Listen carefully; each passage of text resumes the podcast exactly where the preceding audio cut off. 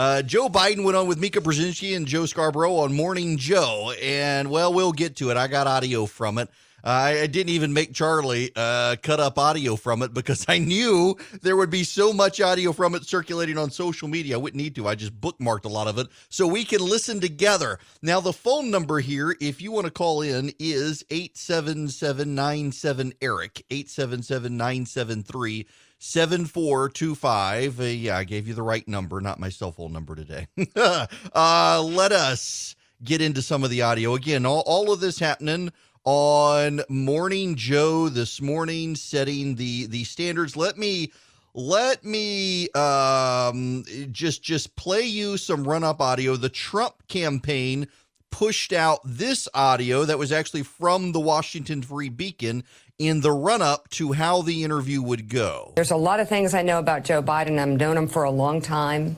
He is extremely affectionate, extremely flirtatious in a completely safe way. We all, uh, I just tell you personally, we love Joe. Love him. I think the next time I see Joe Biden, if he doesn't hug me and give me a kiss and hold my hand while we're talking to you, uh, that's a new Joe Biden, and that's not the Joe Biden I knew. He's a nice guy. He's not a predator. Again, about changing behavior, I'm not sure Joe Biden. I, I would be sad if he changed his behavior. You and I both know him. He's a really wonderful person. He's affectionate, and I'm I'm just going to push back. And I know I put myself at great peril here. There could be more, whatever. More of what? I want to ask because so far these two women have gotten national coverage for something they say was not sexual. So what was it? Affectionate and they didn't like the affection.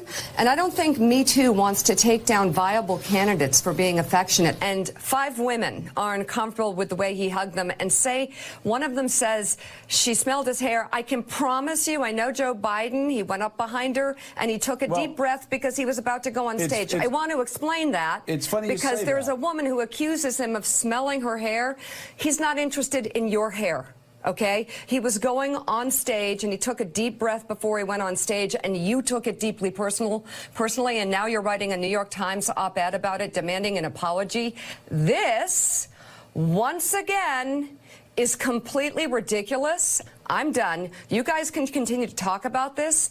I won't. I refuse to give it any more time. So and, take and by, it away. And, and, by the way, you know, I was I was looking through some old pictures. Uh, this this picture was from three years ago. I don't I don't usually can, show other than I just. Uh, and Mika waves him off. That that that was the setup that the Republicans sent out uh, on Mika Brzezinski. Then there was uh, John Heilemann. John Heilemann, you will remember is on the MSNBC Morning Joe panel, and he was one of the very first people willing to put one of Kavanaugh's unsubstantiated accusers on.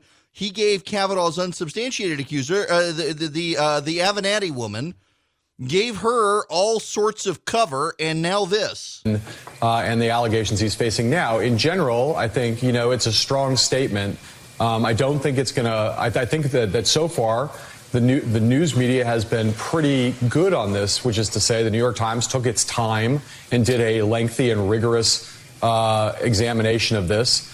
It is the case that earlier this week there was reporting uh, that the Biden campaign had circulated talking points, which were which it then retracted. It circulated talking points among uh, surrogates, which contained a, a blatant misstatement about that New York Times report. It said the talking points said that that surrogates should say that the New York Times had concluded that there was nothing to these allegations when, in fact, the New York Times' reporting did not conclude that. It didn't conclude the opposite either. What it said was uh, that they had some evidence that, uh, su- that supported her claims and some evidence that uh, suggested that didn't support her claims. And so I think that so far the press has not rushed on in on this, and so far responsible news organizations seem to have been doing pretty rigorous reporting on this. You know, there are uh, there there have been a couple new corroborating not witnesses, but people whom Tara Reade uh, talked to about this, who have come on the record this week and said that they have recollections of her talking about this incident uh, roughly contemporaneously. So that is an issue that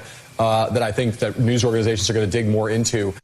That was John Heilemann in the run-up. Well, now uh, here we go. This is Mika Brzezinski beginning her interview with Joe Biden. I got a number of clips of audio for you to play. Minutes or so, you released a statement on Medium, and among other things, you you, you write this. There's only one place a complaint of this kind could be the National Archives. I am requesting that the Secretary of State ask of uh, the Senate ask the archives to identify any record of the complaint she alleges she filed. If there was any such complaint, the record will be there. Are you preparing us for a complaint that might be revealed in some way? Are you confident there is nothing? I'm confident there's nothing. No one ever brought it to the attention of me 27 years ago. This is any assertion at all. No one that I'm aware of in my campaign at, uh, excuse my my Senate office at the time is aware of any such uh, request and uh, uh or any such complaint. Uh, and uh, and so the, I, I, I'm not worried about it at all. If there is a complaint, that's where it would be. All right. Now let's get into a little more Given the fact this. that you have said in the past that if a woman goes under the lights and talks about something like this, we have to consider that the essence of this is real. Is the essence of what she is saying is real? Why? Uh oh. Consider that the essence of this is real. Is the essence of what she is saying is real? Why do you think she's doing this? I'm not going to question her motive. I'm not going to get into that at all. I don't know why she's saying this. I don't know why after 27 years, all of a sudden this gets raised. I don't understand it. But I'm not going to go in and question her motive. I'm not going to attack her. She has a right to say whatever she wants to say, but I have a right to say, look at the facts, check it out, find out whether any of the, what she says is asserted or true. And based on the investigations that have taken place so far, to the best of my knowledge, by two major papers, they interviewed dozens of my staff members, not just senior staff, but staff members, I'm told, at least that's what they said. And Yes. Nobody. This was not the atmosphere in my office at all. No one has ever said anything like this. But, Mr. Vice President, as it pertained to Dr. Ford, everyone wanted, uh, high level Democrats said she should be believed, that they believed it happened. You said if someone like Dr. Ford were to come out, the essence of what she is saying has to be believed, has to be real. No. Why? No, what I Why? said, it has Why to be. Why is it real for Dr. Ford, but not for Tara Reade? There, because the facts are that look. She, I'm not suggesting she had no right to come forward, and I never, and I'm not saying any woman they should come forward. They should be heard, and then it should be investigated. It should be investigated. And if there's anything that makes it that is consistent with what's being said, and she makes the case or the case is made, then it should be believed. But ultimately, the truth matters. The truth matters. It's period. I fought my entire life to change, to change the whole notion of the law and cultural sexual uh, around the culture around sexual assault. You know, one of the things he misses here. Notice how he hides behind the issue of his staff. He doesn't acknowledge that the New York Times and the Los Angeles Times and other media outlets encountered individuals who, as John Heilemann pointed out, uh, contemporaneous to the uh, alleged assault, said Tara Reade told them about that. A, a, a little more here. I'm, I'm just talking about her name, not anybody else in those records. A search for that.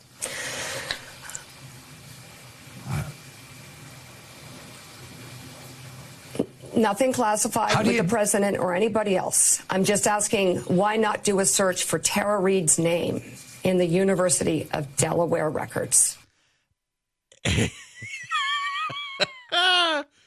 oh.